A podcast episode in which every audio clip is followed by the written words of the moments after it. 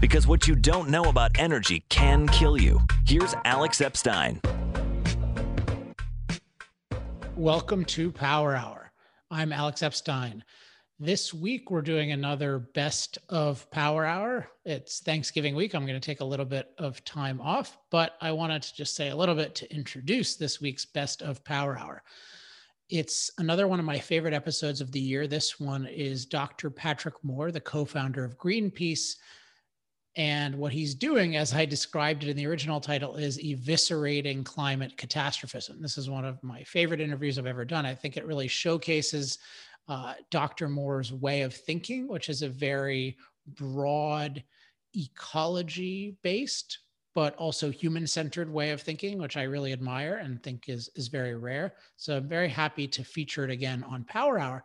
And one reason I'm featuring it is that Dr. Moore has a new book coming out next year. It's called Fake Invisible Catastrophes and Threats of Doom. And not only does he have a book coming out, but he's currently doing a GoFundMe for the promotion around the book. I'm a big believer in helping other people's promotion. I have an accelerator program where people help the promotion of my work, and that just helps a ton.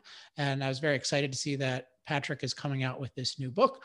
And so I myself will be contributing to his GoFundMe, and I thought that some of you might want to do so as well. So if you want to do so, just go to gofundme.com and search for Patrick Moore, or if you Google GoFundMe Patrick Moore, it's pretty easy to find. It's called Fake Invisible Catastrophes and Threats of Doom. And you'll see the description, but the basic idea is this is a book with a lot of important facts, a lot of important messages that most people won't hear about uh, if they don't hear about it from this kind of thing. So it's it's in all of our interests, those of us who love energy and love freedom and love human flourishing and who love human progress for this kind of book to get wide circulation. So hope you consider supporting the project and whether you do or not, make sure to get a copy of the book when it comes out. All right, enjoy this week's Best of Power Hour. Next week, I'll be back live once again. Until then, have a happy Thanksgiving and enjoy. Hi, everyone. This is Alex Epstein, host of Power Hour, and I have good news and bad news for you. The good news is you're about to hear or see an excellent episode of Power Hour because we have a great guest, Dr. Patrick Moore, co founder of Greenpeace, and he makes tons of interesting points. The bad news is that my audio in particular is really compromised. I won't go into the comedy of errors that led to this. Uh, I will do everything I can to avoid it in the future, but it somewhat sounds like I'm talking underwater. So I think you can make out all the words that I'm going to say, and I don't talk nearly as much as Patrick does, uh, fortunately, for many reasons, including he has tons of interesting points to make. But nevertheless, it is annoying, and I apologize for that. Also, there are a couple of moments, maybe three or four or five, I guess, where he cuts out for a few seconds, but uh, everything he says, I think, is still very intelligible and, and I also think very valuable. So sorry about my audio failings. I will correct that for the future. And that said, enjoy the show. Welcome to Power Hour. I'm Alex Epstein. All right, we've had a lot of good guests lately, and today uh, might be the one I'm most excited about. He's one of the all time favorite guests on the show. It's Patrick Moore, the co founder of Greenpeace. And before I bring him on, I just want to let you know what specifically I want to cover with him. You know, right now, our culture is totally dominated by what I would call the climate catastrophe movement. And Patrick Moore has a unique perspective on this, not only because I think he's very familiar with the science, very familiar with the economics but he has lived through this movement. As a co founder of Greenpeace, he has an insider's perspective. And I'm really interested to hear from him how this movement has evolved, or maybe I should say, uh, devolved, and what we can learn about that in terms of understanding it. And I, and from my perspective, combating it today. So, uh, that said, let's welcome on uh, Patrick Moore. Welcome back to Power Hour. Really great to be back with you, Alex. Thanks. All right. So um, let's just uh, jump right in. Now, I would definitely recommend people get your book, uh, Confessions of a Greenpeace Dropout, so they can get um, the full story. So, but I've already mentioned you're a co founder of Greenpeace, but what was your introduction to the climate catastrophe movement? How did, how did you experience it? Well, actually, I left Greenpeace over 30 years ago after being in, in it from the beginning for 15 years in the top committee as we evolved from a church basement to a pretty powerful international organization. I was one of the international directors for the last six years I was there. But the climate issue had not yet really surfaced to a large extent in 1986 when I left. It wasn't really until 1989, just three years later, that that issue kind of came to the forefront. So the reason I left Greenpeace had nothing to do with the climate subject. It had to do with what I felt we had started with a very strong humanitarian or orientation against all out nuclear war. And we expressed that by campaigning against nuclear testing, first by the US H bomb tests in Alaska, and second, the atmospheric hydrogen and atomic bomb tests by the French in the South Pacific. So that's, that's how we got started. And of course, we were trying to save human civilization from nuclear war as well as saving the environment from nuclear war. Uh, but as we moved along, with it, the next was save the whales and then the baby seals and then the toxic waste. And somehow or other, the, the, the piece in Greenpeace got lost and all it was left was the green. And environmentalists began to characterize humans as enemies of nature, enemies of the earth, as if we were the only bad species on the whole planet. And it's, that was way too much like original sin for me. I'm totally not into that. And uh, I, I, I, just believe that humans are part of nature. So they were uh, basically making it appear as though we were separate from nature. We were different. We weren't nature. We were the bad people who were killing nature. And I don't, I cannot see it that way because if ecology teaches you one thing, it's that we're all part of the same ecosystem. We all came through the evolutionary process to the stage we are at now. And it seems to me that at least in the last 50 years, since the environmental movement really got going, a lot of improvements had been made, especially in the wealthier countries. Pollution control technology, afford just the technologies that are better for the environment. But it, it just went crazy at that point because I felt I lost control over the science element in, in Greenpeace, which I had, they, they used to call me Dr. Truth because I, I would make sure they didn't say things that were lies or that were misinformation. And suddenly it just became a stream of sensationalism, misinform- misinformation, and fear tactics. And I, I, the book I'm writing now, I, I begin one chapter by saying, You're driving down the freeway in your SUV and you're afraid you're killing your grandchildren. And that makes you guilty. So you decide right then to send Greenpeace a big check or one of the other hundreds of so called charities that are promising to save you from certain doom from the fossil fuel emissions. And they've got it so backwards. Uh, the fact is, the fossil fuel emissions, of course, are carbon dioxide and water. And those are the two most essential ingredients for all life. Photosynthesis takes carbon dioxide and water and turns it into sugar, which then becomes the basis of the energy for all life.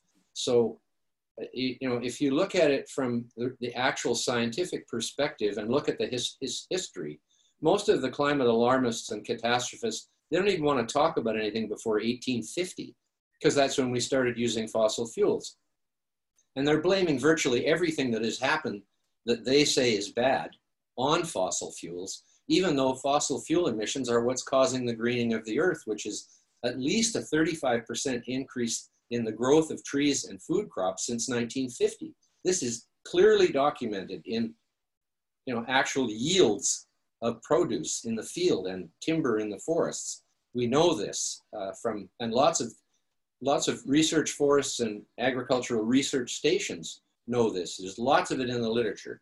But the Greens, so called, aren't in favor of greening for some reason. Yeah, like, so, so let, let me ask about that because I think that's a, the, I mean, just in terms of anyone with knowledge of basic science knows that CO2 is plant food. And yet it's, it's always struck me as really interesting how we hear we're emitting more CO2 and we think, oh, that must be bad, even though we know that it's plant food. And I think a lot of it comes down to your point that the modern environmental movement has a very strong anti human element the idea that human beings are unnatural and therefore bad. And therefore, even if we do something that's going to green the planet, we can leave aside the warming, but at least they should consider the greening good. Uh, but but they don't. I'm curious when you first. So you you, you mentioned that when you were, um, you know, you had left Greenpeace before climate became the leading issue, but surely you were tracking them and you were tracking this issue. When this first arose as an issue, how did you think about it in terms of rising CO2 levels and concerns about uh, warming and then non non interest at all in greening? Well, actually, my first involvement was in British Columbia, where I am now and where I was born. The forest industry is the biggest industry. And the government did a study here in 89, while lots of other countries and provinces were doing the same thing, about human CO2 emissions. And they blamed the forest industry for being the biggest culprit. Now, almost all of the forest industry CO2 emissions are from burning wood and using wood. And that's an organic cycle. I mean, the trees grow back again. With fossil fuels, the fossil fuels don't grow back again. So fossil fuels are a new input into the global carbon cycle. All that carbon was in the cycle before it got turned into fossil fuels by plants and, and plankton. But we're putting it back, so we're adding to the stock or the balance sheet of CO2 in the active cycle between the ocean and the atmosphere and the earth and all of the all of the life on the earth. And so I, I and I coined the term at that the first sentence in that paper, which was "Are all atom all carbon atoms created equal?" referring to the difference between biomass carbon and fossil fuel carbon, because biomass carbon is in the, the rapid cycle on an annual and decadal basis, whereas fossil fuels it's millions of years. So you can't really count it as being renewable uh, in that sense. And my first sentence was carbon is the currency of life, in order to give people a metaphor that has to do with money. Uh, it's, it's, it's the money of life, it's the basis of life. And so, this idea of zero net carbon and stopping carbon emissions and carbon with something bad is like moronical. It is stupid because we are made of carbon and all the life is made of carbon. And then they say, well, if the earth, if, if there's more CO2, yes, it causes greening, but all the food will be less nutritious because there isn't enough nutrients for them or they can make up these things. Well, if that was true, why is it that food from greenhouses is very nutritious and they double and triple the CO2 levels in their greenhouses to get these high yields? So it's, it's just a total lie, but it's all over the place. You find hundreds of articles claiming that CO2 will make our food into junk food. That's the way they say it. And it's, it's just a lie. And that's what's going on these days. Uh, the lie that, that wind and solar energy are cheaper than oil and gas, which they're just saying it over and over and over again. And it's clearly not true. The idea that fossil fuels are heavily subsidized, whereas wind and solar are not as heavily subsidized as fossil fuels. It's the exact opposite. Fossil fuels are heavily taxed. Wind and solar are heavily subsidized. They're opposites. So let me, another funny, funny way of putting a CO2 into perspective is I, I originally, I, when I hadn't studied this much, I laughed at people who said that plants, their plants, their house plants like it when they talk to them. And I'm going, oh yeah, right. Like that's pretty kooky, you know. I mean, your plants haven't got ears. Uh, it's just that you're breathing 40,000 ppm of CO2 on them yeah. when you're talking to them. And that is like the most concentrated plant food fertilizer that there could be for those plants. So it's very likely that people have noticed that if they have a lot of spare time and talk to their plants during it, that their plants will grow better maybe that's the basis. I don't know. I heard a long time ago. I never looked into this, but studies about oh, you know, if you pray for the plants, they'll grow more.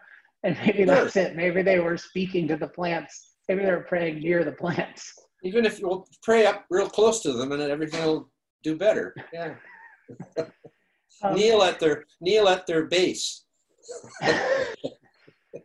uh, so yeah, it's, it's just I mean, what's I've always liked about you is that you're you're in ecology, but you're looking at it I mean, from a pro-human and certainly not the anti-human perspective that that so predominates people uh, looking at this. I mean, when you started to see this obsession with CO2 and carbon, what did you think in terms of the trajectory? Did you think this would be something that would really blow up, or did you think it was a passing fad? I had no idea that it would become a cult religion, which is what it obviously is. If you look at Greta Thunberg and Extinction uh, Rebellion and this, these sorts of things, um, it's it's absolutely has nothing to do with science, and the politics of it are expressed through ideology rather than through science. Uh, it's, it's just very clear to me that this this is one of the most damaging things that has happened in the history of science. It's, it's like when they told Galileo they were going to kill him because he said the Earth is not the center of the universe. And, you know, he, they would have killed him if he hadn't recanted.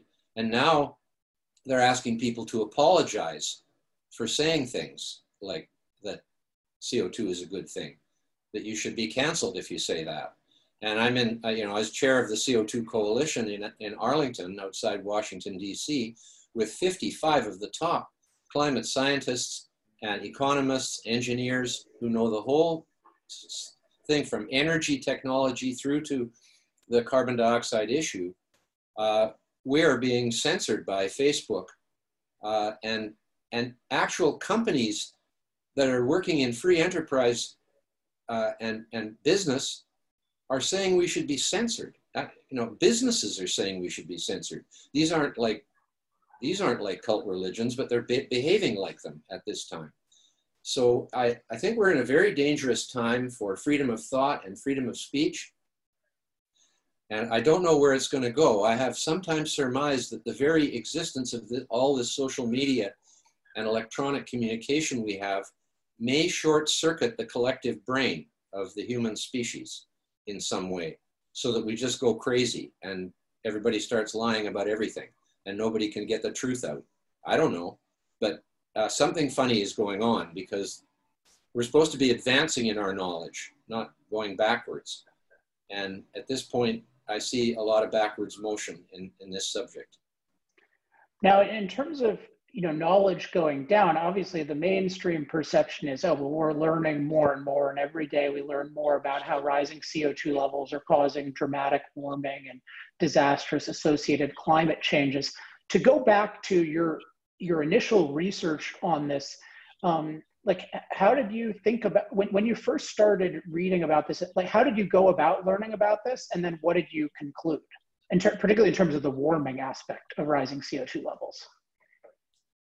Well, what I started with was the knowledge that correlation does not equal causation. So when you see a correlation like the fact that we happen to be in a 300 year warming period since the peak of the Little Ice Age, and CO2 is going up due to our emissions, you can't just say, well, it must be the CO2 then. You know, it's just that doesn't work in science. So there, there actually is no clear proof that CO2 has caused any of the warming. Theoretically, because it's a greenhouse gas, it would have some effect, but it's so minor compared to water, the water vapor, the clouds, the ice, the oceans covering 72% of the Earth's surface. This is a water world, and CO2 is at 0.04% in the atmosphere when water is between 1 and 4%, like 25 to 100 times more abundant. And so it would, it would not be unusual for the, whatever effect CO2 has by itself, all else being equal, for all else not to be equal and to cancel it out or even offset it the other way. If you look at the historical record going back half a billion years, there is absolutely no indication that CO2 is the cause of the changes in temperature, as CO2 has continually gone down during that period whereas temperature has just gone up and down and it has no trend. CO2 has a downward trend. And the great irony of today, today's situation is that it is this, even in this interglacial period, we have huge sheets of ice on the poles. This is the coldest it's been, this Pleistocene ice age, which started 2.6 million years ago. This is the coldest it's been in 250 million years. If you look at the sediment, marine sediment analysis you will see that the last ice age, the Karoo, ended 250 million years ago after 100 million years. That's how long that ice age was. And it was about as cold as this one. In addition, at the height of the last major glaciation, which was only 20,000 years ago, in the Pleistocene Ice Age, where there had been about 45 major glaciations on, on, on intervals lately in the last million years of 100,000 years. CO2 reached the lowest it's been in the history of life at 180 parts per million. 150 million years ago, it was between 2,000 and 2,500. And 500 million years ago, it was somewhere between 4,000 and 6,000 parts per million. That's when modern life emerged in the Cambrian explosion, about 540 to 570 million years ago, when multicellular life emerged. So it's important to note a couple of things. First, all the species living on the earth today are descended from species and evolution that occurred during those warm periods. So we are adapted to warmth. As a matter of fact, the only reason human beings could come out of the deep tropics in Africa, where we evolved, was housing, clothing, and fire. Those three things made it possible for humans to live where I'm living today on Vancouver Island. Otherwise, we would die here if we didn't have those things. We wouldn't ever last two days here. Whereas in the tropics, where there is no freezing weather or even really cold weather, in the deep tropics, like even in Mexico, uh, which we think is subtropical. Uh, humans could never survive there without fire, shelter, and clothing. We, we are basically a tropical species. That's where we came from. And we, we haven't turned into an Arctic species.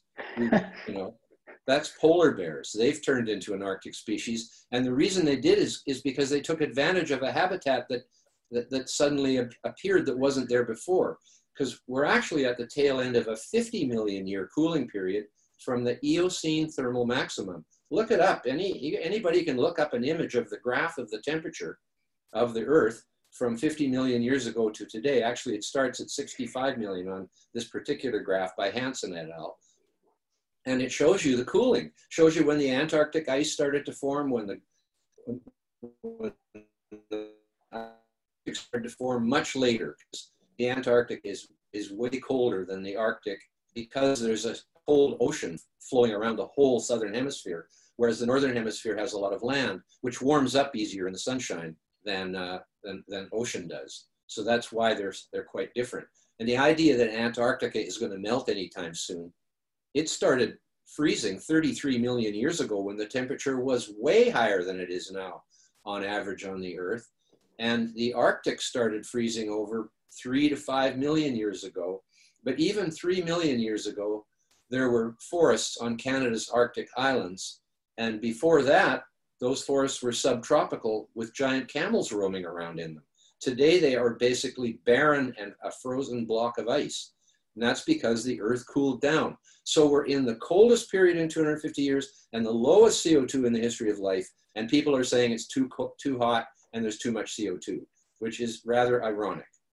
Yeah, I mean, I, I love, I think you said 250 years by accident at the end, 250 million years, right? The coldest yeah. period in 250 million years. Yeah, it's, I, I love this point about we're a tropical species because the narrative you hear is we are uniquely adapted to the climate, global climate system of the last 10,000 years. And if it goes up one degree or two, then it's all going to be out of whack and we're going to perish. So is, is your view that, okay, let's say it was, it used to be you know, in Fahrenheit, 20 degrees or more warmer. If it was 20 degrees or more warmer on average, could we still survive as humans? Of course, because when the warming, when the, when the planet warms, it warms inordinately towards the poles. The tropicals, tropical areas don't change at all, it, it, at a little bit, but not really much at all. Where it warms is at the North Pole and the South Pole the most, and in between. So basically, the, the, the, the Earth becomes more, uh, more similar in temperature everywhere than it is now, where it's really cold at the trop at the poles and really warm at the tropics. So that's what you need to know. That's why when they say Canada is warming twice as fast as the world. Yeah, I know. And that and all of the northern countries are warming twice as fast as the world because the tropics aren't warming. And here we have Canada, uh, you know, the coldest country in the world, colder than Russia on average, at minus 5.3 Celsius average temperature. And we are really worried about climate change here. The people in India and China, in the south of China, and Brazil and Nigeria, they're not worried about climate change. They're not having these big political fights over it. And they're the warmest places on earth. And the only climate refugees are people leaving the winter in the northern regions to go to the tropics. Those are the climate refugees. They, they're saying it's going to be the other way around, that all the people in the warm places are going to come to Canada. No, they will not. And, and when they get here, they'll wish they hadn't. I mean, I, am trying to put myself in the position of somebody who's who's never heard of my work and never heard of your work and seeing this. And when you say it, it's it's so straightforward, and you seem very confident in it. Like maybe this would help people. Like, how is it that we're led to believe that almost that essentially every knowledgeable scientist believes that we're disrupting the delicate balance of a perfect climate and headed toward Armageddon. How is it that that we're led to, I mean, that many, some scientists at least believe this, and that we're led to believe that virtually all scientists believe this to the point where corporations, who are not usually the most courageous actors, all feel very, I mean, Amazon, for God's sake, just named Climate Pledge Arena. You know, they just named their arena climate. I mean, they all feel compelled to say something about we are you know we're fighting climate change existential threat. We're how is it that that everyone is led to believe that this is just an obvious scientific conclusion that we're destroying the climate? Uh, well the fact is cancel culture and censorship in the climate area began long ago. I haven't been able to really get much of a platform other than twitter uh, but i'm not in the news all the time on this like these people are and they're they're they're getting sensational coverage of the end of the earth. But you know when aoc comes out alexandria ocasio-cortez comes out and says there's only 14 years until the planet is ended is i mean i don't know what the end of earth looks like but does it blow up or what you know or catch on fire? It catches on fire. Yeah the oceans too no doubt. The seas will burn. But uh, it's it's all a lot of kind of sensationalist biblical style doomsday talk. You know, that's what it is. And doomsday works. I don't know. I think it's a projection of people's individual fear of death. The reason it doesn't work on me is because I'm not afraid of death. And, and there's lots of people who aren't because they realize you're going to die anyways. That would be a stupid thing to be afraid of. You know, I mean, I mean, I t- I'm careful. I try not to die every day, but when I do, I won't be particularly upset about it because that's just what happens. And so that that's what I think's going on here. It has to be.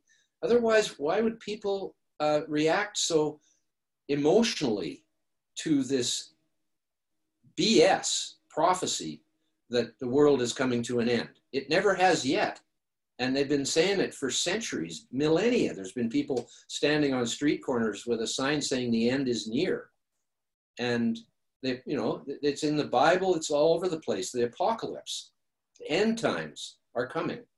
And it's it's just garbage is what it is. It's a it's a weak mind at work, not so why, why not being willing to actually get into what's really going on. And what's really going on is we are being taken down a garden path that's going to lead to the complete destruction of human civilization. And maybe that's what they're after. Because if they don't realize that tractors need fuel to grow our food and that trucks need fuel to get the food into the cities, the first thing that would happen if fossil fuels were banned, which isn't going to happen, but they keep saying that it, that it should, and it, it, it causes a lot of damage to the overall economy what they are doing because they're diverting wealth into wealth destroying technologies like wind and solar. Wind and solar are a parasite on the overall larger economy. You, they couldn't build their own infrastructure with their energy. Wind, windmills could not create windmills. Solar farms could not create solar farms. They depend on fossil fuels from the mining, the manufacturing, and the construction of these things. And then they say, oh, isn't it wonderful when they don't work for three days at a time or more. Oh man, so much, so much to talk about. Okay, um, a couple more things I want to make sure to cover. Why is it that more scientists don't speak up? Because I think people, you know, scientists are all being cast as we are supporting this uh, attack on fossil fuels. So you mentioned that CO2 coalition has 50 some, you know, it's a combination of scientists and economists and engineers. But why aren't there thousands of scientists who are just rebelling against this, saying, look, this is a, you know, this is a cult. This is, this is, the world is not going to, the planet's not going to get destroyed, but human civilization will be destroyed if we enact these policies. Why aren't we seeing more of that? We are saying that to each other, but we don't have any channel to get this out in the media. There's a few places, but basically the mainstream media doesn't cover the skeptical position. And I mean, the word skeptical has become a dirty word through this whole politic. The fact is, the duty of every scientist is to be skeptical. And they say the science is settled, and then they apparently need vast amounts of more money to study it, you know, continuously, forever. It must be studied, even though we already know the answer. So, you know, it used to be that most science research was done by private enterprise like General Motors and 3M and people who expected if they invested in some science, they might get something useful for it. Well, actually, there is something useful coming from climate science, and that is fear. The fear that's coming from climate science is being used by Greens to raise money, by the media to, to sensationalize and make ad revenue, by the crony capitalists to get your money to do their project, which is useless in the final analysis. They, they will rust in place, is what I say about the wind and solar farms. And then, of course, there it, it is the scientists who are getting all this money. So, and see, CO2 is invisible. No one can see what it's doing. You can't just look over there across the bay and say, look what the CO2 is doing to the climate. And when you have something invisible, the average person can't see it, so they can't observe what it is doing. They have to depend upon the Greens, the politicians, the media, and the scientists, all who have a huge amount of skin in the game, to the CO2, right? This is called fake invisible catastrophes, of which there are numerous ones, including the polar bears, which are dying from CO2, the coral reefs, which are dying from CO2, and they are both so remote that nobody can even observe them, never mind the CO2 that's killing them, supposedly, and it's all a lie, a complete and utter lie. But you can get away with uh, making up a story about something that's invisible.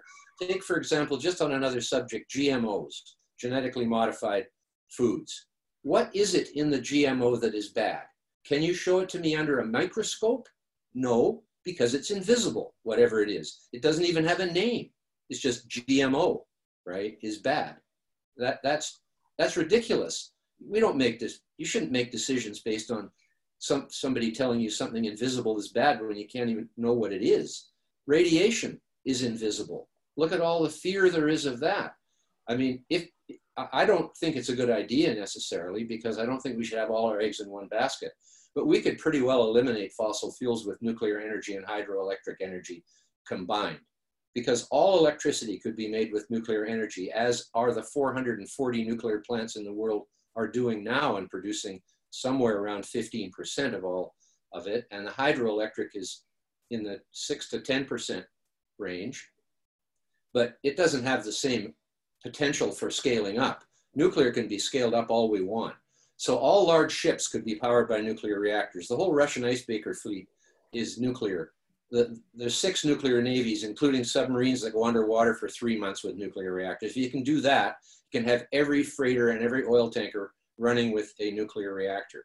All buildings, which is about 35% of all our energy for heating and cooling, could be heated and cooled with electricity from nuclear plants. No more fossil fuels there every vehicle, especially heavy equipment, could run on hydrogen made by electrolysis of water with nuclear energy. That's starting to get expensive, but it can be done. And there's actually a, a, a truck company making hydrogen powered trucks right now. And they're, they're, they're scaling up. So there you get transportation. All trains can be electrified. There's no problem there because you can electrify the tracks. You don't have to put fuel on the trains. But you do need fuel in, in, in mobile machinery.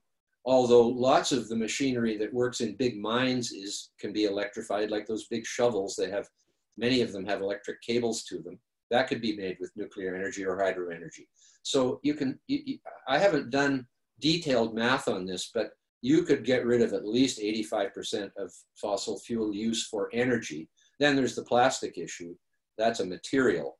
So, you know, that, that these people are saying that the plastic is poisoning the ocean. We wrap our food in it to preserve the food. That's why we use plastic wrap on meat. That's why we use plastic containers for just about everything under the sun, tzatziki and you name it, you know. Yeah, glass is okay, but it's breakable and heavier, so it takes more energy to move it from one place to another. So you save energy when you use plastic and aluminum tins instead of glass bottles. So here we go with this now this war on plastic, which is basically a proxy war on fossil fuels because virtually all the plastics are made from oil or natural gas.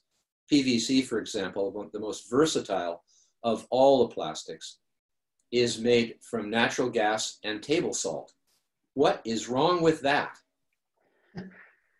Um, let me, so, I mean, I think the common denominator among all of these catastrophes, the, the invisible element, I think is really fascinating. And I know you have a, a talk on that but it's also that they're all things that are man-made. So if you if the plastic is man-made, it must be bad. If nuclear, if the radiation is man-made, it must be bad. If the CO2 is man-made, it must be bad.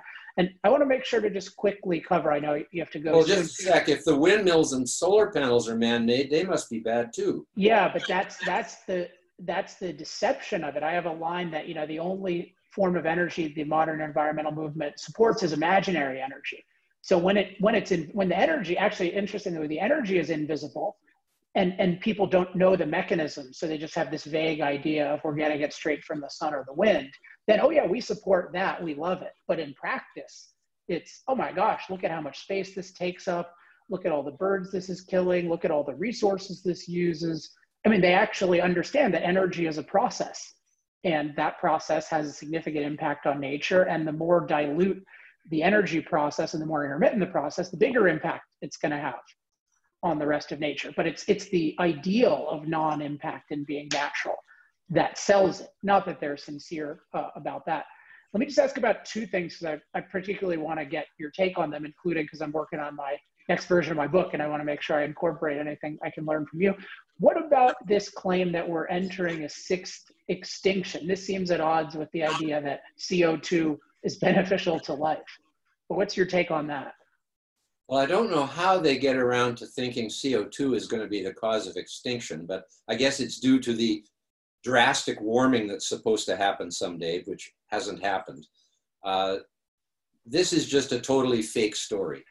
The, the, the people in the United Nations who are pushing this, they say we know there's 1.6 million species, but there's probably at least 8 million species. That's how they start the discussion. so now a million species could go extinct tonight and we wouldn't know they'd even been here. Right? That's how that's how they're getting these half the species might go extinct by getting it up to 8 million when we don't have any Latin names or photographs or descriptions of these other uh, 6.4 million species that they claim are out there somewhere. So that's, that's just the starting point of this ludicrous proposition. Biodiversity is higher now in this era of, of, the, of the Holocene than it has been in the history of life. If you look at the February 1999 edition of National Geographic, it's around when they went tabloid. The, the article is called The Sixth Great Extinction. The whole issue is called The Sixth Great Extinction. But in it, they show a graph from the beginning of the Cambrian explosion when life, multicellular life emerged, so going back about 600 million years. They show a graph that shows the number of families of life, like there's family, genus, species. So families are big, like the ape family of which we are proud members, dog family, the bear family, you know, all those families, cat family. And they show a graph of the number of families, and up and up and up it goes at the beginning, and then there's an extinction event, it goes down. Then up and up and up, higher than it was before, another extinction. Up and up and up, the Permian extinction, the big mother of an extinction 250 million years ago, which took out like 95 or more percent of all species. It went up after that to even higher at the dinosaur extinction, 75 million years ago, 65 million years ago. And after the dinosaur extinction, it continued to go up to where it is today. That's in National Geographic. That's the, the number of families of life. It's the biodiversity of life. So life has this magical property of just branching out and finding ever more finer niches to, to uh, take advantage of. And how, how long that will continue, nobody knows, but there's no chance that there's going to be a sixth mass extinction unless an asteroid hits. And that's possibly what caused most of the ones in the past. We know it's what caused, caused, the, most, caused the most recent one when the dinosaurs went extinct. It blew a hole right through the crust of the Earth that was 60 to 100 kilometers in diameter, that asteroid, and it hit at Yucatan, south of Florida. And it just blew a massive amount of magma up into the stratosphere where it takes a long time to come out because there's no rain up there to wash it out like there is in the, in the troposphere below. So the earth was blacked out for years and almost all the photosynthetic species died and that's the food chain for the whole planet. So that it was starvation primarily. In, in the sea as well with no plankton and all the marine dinosaurs went extinct too, not just the terrestrial ones, the plesiosaurs and the ichthyosaurs. And the whales filled that niche in the next five million years after the dinosaur extinction, the whales and dolphins.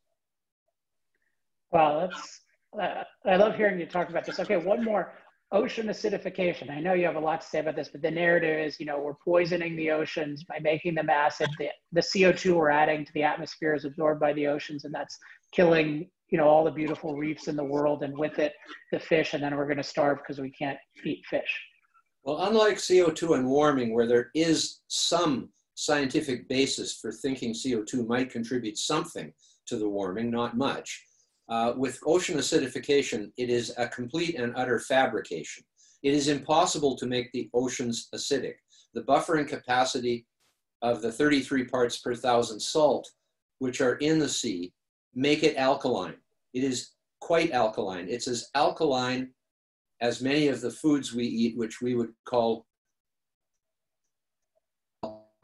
we call them basic, and like baking soda, for example. And so the oceans cannot be made acidic. They say it's getting more acidic when they mean it's getting less basic. And even that is a very small number. The most productive seas in the world are the least alkaline seas off Peru, the Humboldt Current, with high CO2 content coming up from upwelling from below, both because when the cold water sinks at Antarctica, it takes down a lot of CO2, and then all the detritus raining down, the organic matter raining down from the dead species at the top come down and decompose, and that creates CO2 from the bacterial decomposition. So this water comes up rich in CO2 at pH about 7.8 to 7.9, which is fully into the alkaline, not acidic. And they say that if, the, if they keep putting CO2 into the atmosphere, the, the calcifying marine organisms, the organisms with shells that protect themselves, their soft bodies, they make it out of calcium and carbon dioxide. That's limestone. And so all those shells, they say are going to melt and that the species won't be able to produce those shells anymore. Those shells aren't produced in the ocean. They're produced inside the animal where, where they're able to control the total internal chemistry of themselves. They're not affected by the, I mean, if you have pH down so low that it's like to just burn everything or up so high that it's just to burn everything, but that's not to happen in the ocean. It simply can't happen in the ocean.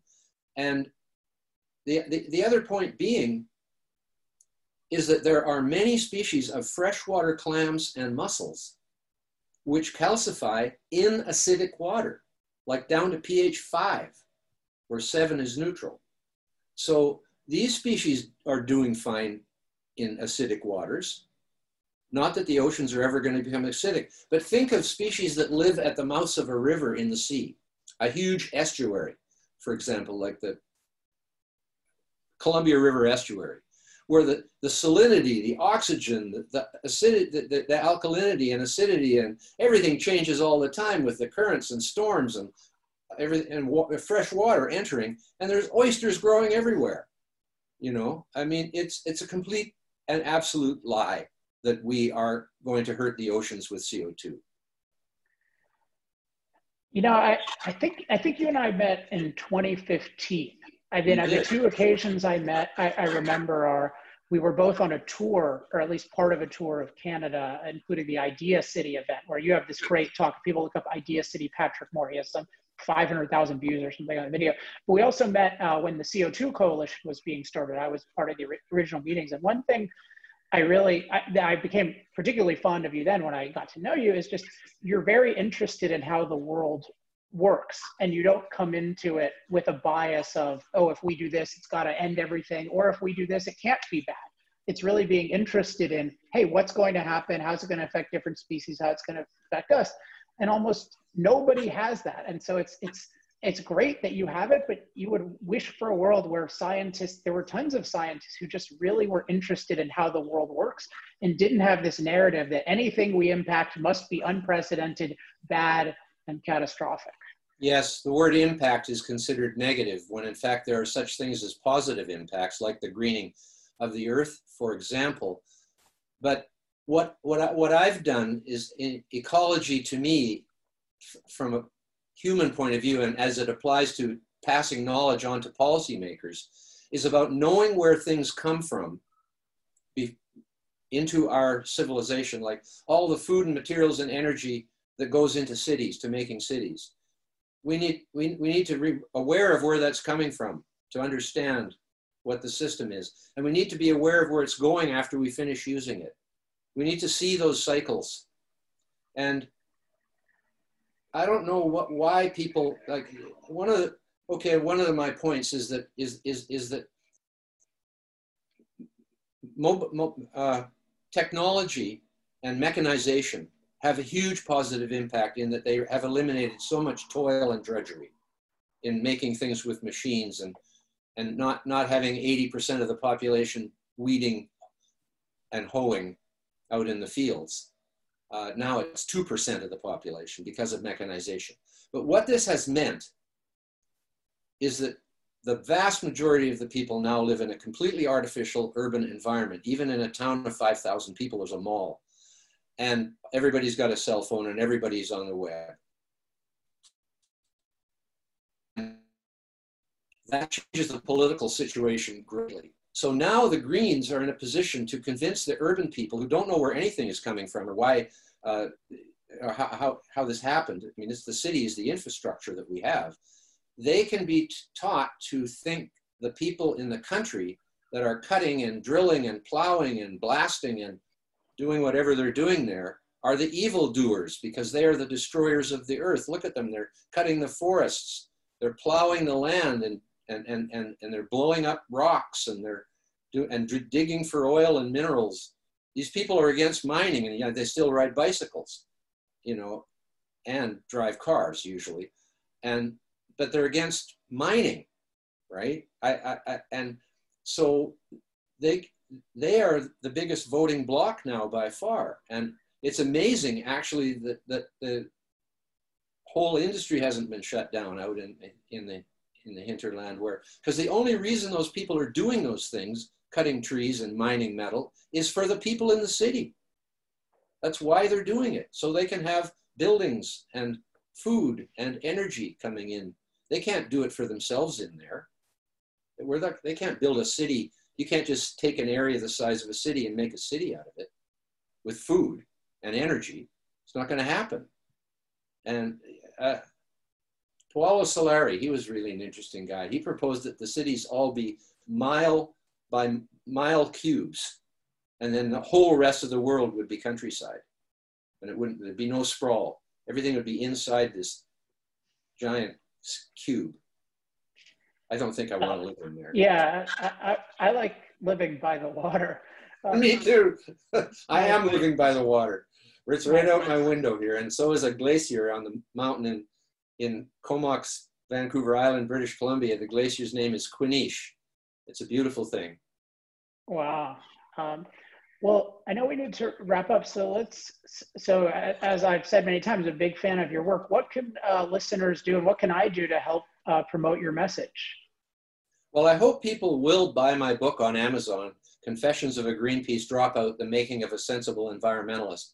It's the history of the first 15 years of Greenpeace and the environmental movement, and then it's a summary of all the important environmental issues today with just a little bit different take uh, than, you know, the, the one chapter is chemistry is us.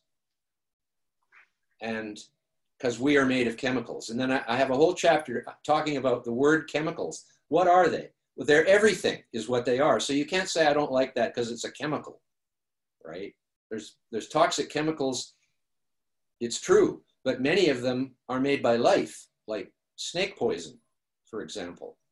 You know, so when you get into looking at how you decide the rules on chemicals, it's a very, very complex subject. Toxicology is a very complex subject, and I try to explain it in a pe- way people can understand it.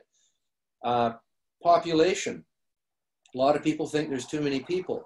The best thing to solve that is the mechanization of agriculture because big families are needed on farms for labor and the kids don't get to go to school past year eight because they need they're needed for labor and so you get people who aren't very well educated and there's way way many of them whereas when when agriculture gets mechanized far fewer people are required to work in agriculture. They go to cities where women then establish a position of emancipation compared to stoop labor on the farm with all their little kids having to do that too.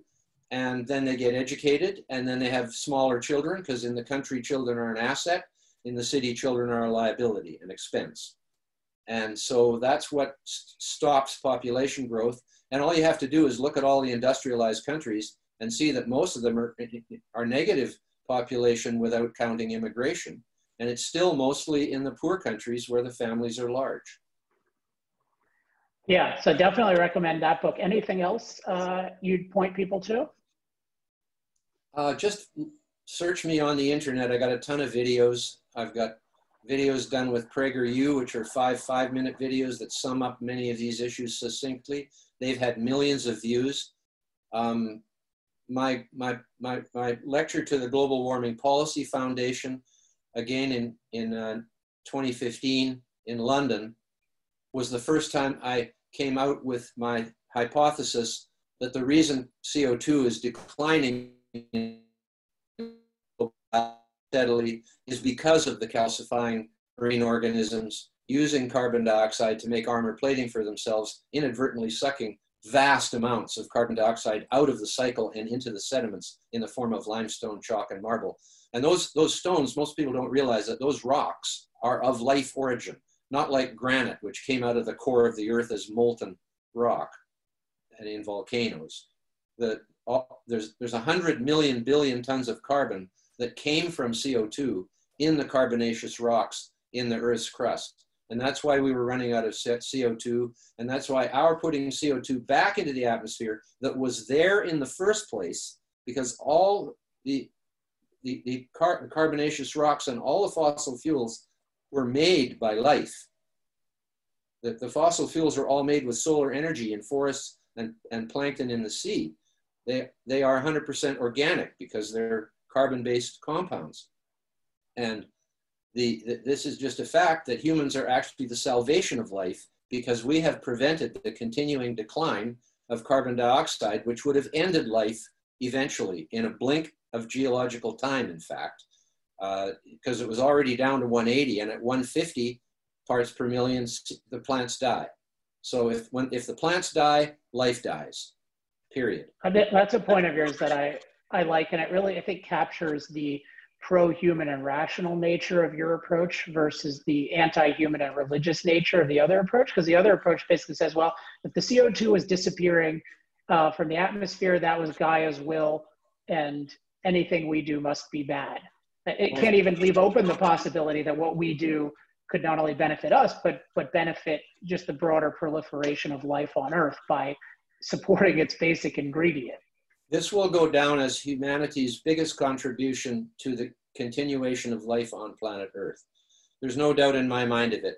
I put this hypothesis out five years ago. I've spoken about it in forums all around the world since. No one has challenged it. And it, it, it is also in an essay of mine, which anybody can email me at pmoore at ecosense.me, and I'll send them links to an article called The Positive Impact of Human Emissions of CO2 on the Survival of Life on Earth. It, we did it inadvertently, just like the shellfish didn't know they were presaging the end of life when they started making calcium carbonate for, for armor plating, but they, they inadvertently did presage the end of life. We didn't know when we started using fossil fuels that we were the salvation of life. So it just makes you wonder if Gaia is somewhere in the background there. But I'm not saying that shelled creatures are evil, you see. I mean, they didn't mean to do that. And we can't really take credit in a, in a certain sense, but the, the fact that we have the knowledge that we have done this, I don't think clams know what they did. But we know what we've done. We have increased the CO2 in the atmosphere to a healthier level for the planet. And that's why the trees are growing faster and the crops are growing faster. And that's why greenhouse growers put CO2 into their greenhouses because that's what plants want. And plants are the basis of all life. Otherwise, animals couldn't exist because we don't photosynthesize. We don't have green skin with chlorophyll in it like they do. And so uh, we could talk for hours. And yeah, I know, I know you have to go, and I know we went a little over, but uh, thanks so much. And I, I learned a lot of new stuff this time. I can't imagine how much people who haven't read you as much as I have learned. So I just want to say thanks for coming on the show, and and thanks for being you. I'm I'm a bigger bigger and bigger fan all the time. I'll come on anytime, Alex. I enjoy talking to you. All right, talk to you soon. Uh, thanks again to Patrick Moore for coming on the show. I think you could probably tell I really enjoyed that. One, I mean, maybe one perspective that might be interesting about this is as I've been working on the second version of the moral case for fossil fuels, and I know I've been talking about this for a while, but it is it is going to happen, and it is coming along really well. One, you know, one thing I, I expected or I thought was possible when I really re-engaged with these issues and started studying them again and studying the latest. I mean, just studying them in, in a, the level of depth that you need to uh, for a book, because I thought, you know, maybe I'll be more sympathetic to the idea that rising CO2 levels are bad. And I've become much less sympathetic to the idea. I think the, the primary reason is because I've become so aware of how deeply anti human our thinking about environmental impact is. And, and particularly, I'll talk about this in the book, but particularly, you know, one uh, philosopher in particular that I've been talking to has just uh, made me realize how in every issue there's this idea that human impact on nature is immoral and inevitably self-destructive. Those two things. It's wrong and it's inevitably going to come back to bite us. And if you just look at CO2, there's just this idea that, oh, it's gotta be, it's gotta be bad. And yet the two basic things you would expect from it are one, it's gonna lead to significant greening, and that's happened, and that's going to be good for us in tons of ways, most notably agriculture, but it's also just gonna be provide more raw material for all the rest of life on Earth. So it's gonna be a more lush world. You you would think that. And then you would think more warming, and particularly as Patrick Moore pointed out, more warming toward the poles. You would think, yeah, that's going to make a more lush world too. You know, different, much, many more organisms flourish in warmer conditions than colder conditions, to put it mildly. So you'd expect a more lush world. And yet, all we can think about, because humans did it, is that it must be bad. It has to be bad because we know it's bad for humans to impact things. And, and Patrick referred to this as you know, original sin. It is really a, a secular original sin where just to be human, mean, you know, for a human being to impact the rest of nature, that is unnatural and bad. And yet anything else in nature has an impact and that's natural and therefore good. And I've called this, and it's not a joke, but it's kind of an amusing term to some, human racism, because it's a bias against the entire human race. And one thing I try to do in the new version of my book, and I try to do even more in my thinking and talking about these issues these days, is to root out human racism. So it doesn't mean that we CO2, we assume it's all good, or we're not open to evidence that there are negatives. But we certainly shouldn't assume that it must be bad or it must be catastrophic, particularly again, because the baseline uh, impacts are makes things greener and makes things warmer and particularly warmer and cold places and actually i believe also at night and in winters it's concentrated if we know it makes it warmer when it's way too cold for humans makes the earth a more lush habitable place how can we possibly not factor that in and then, of course, the biggest factor that I always talk about is human empowerment. It's that because fossil fuels, for the vast, vast majority of people and and purposes, are by far the lowest cost way of getting energy, which means getting the ability to use machines, like that enables us to be far more productive and and prosperous. Uh, so it's just, it really seems like there's a good case that this byproduct of our lowest cost form of energy is net beneficial. And certainly, I've never heard anyone persuasively argue that it's net harmful. It could be. I can imagine that.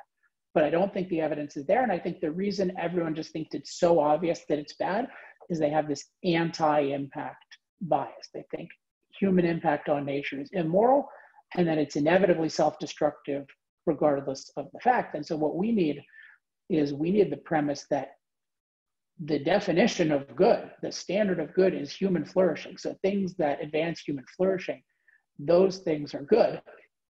And that human impact, it's not necessarily good, but it's fundamentally necessary because we don't live on a perfect planet. We live on an imperfect planet where there's lots of room for improvement if you care about human flourishing.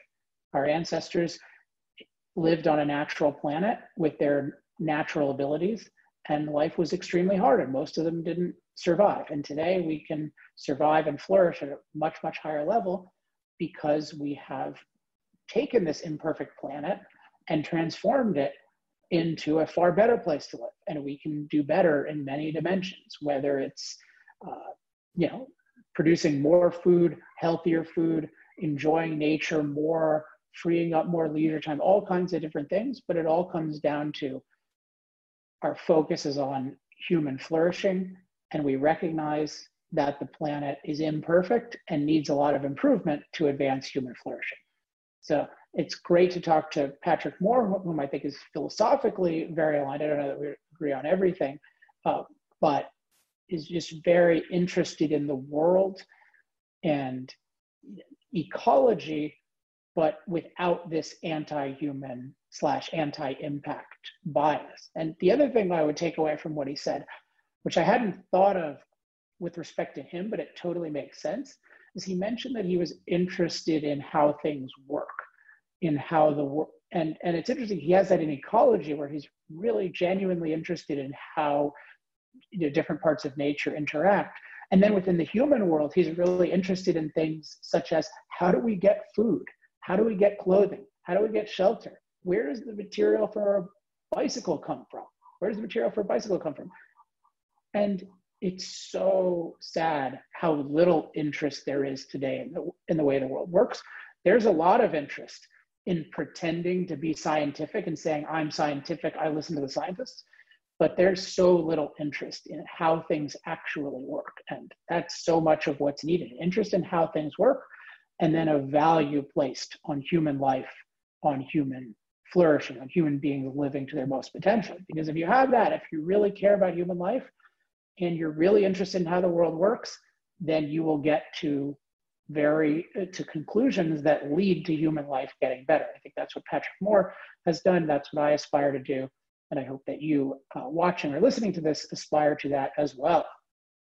So hope you enjoyed that. Uh, Patrick said he'd come on more frequently, I definitely want to take advantage of that. Uh, there's a lot I can learn from him, a lot we all can learn from him.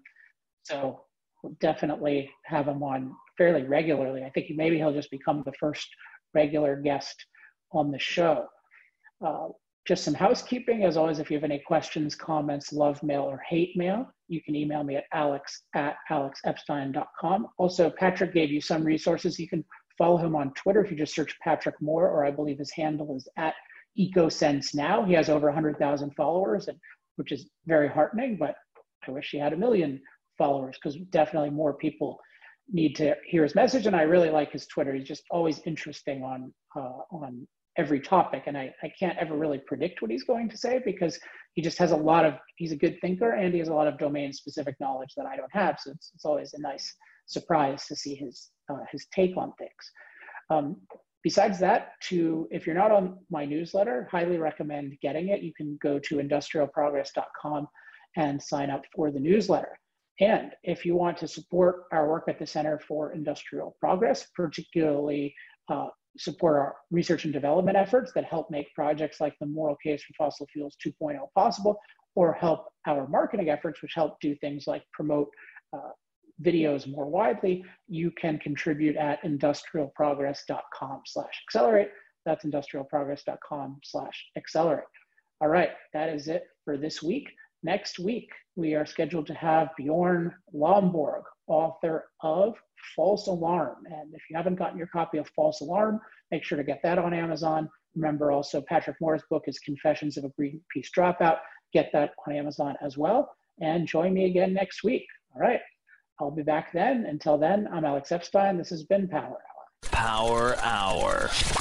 Life, liberty, and the pursuit of energy. Power Hour. The antidote to shallow thinking about energy issues.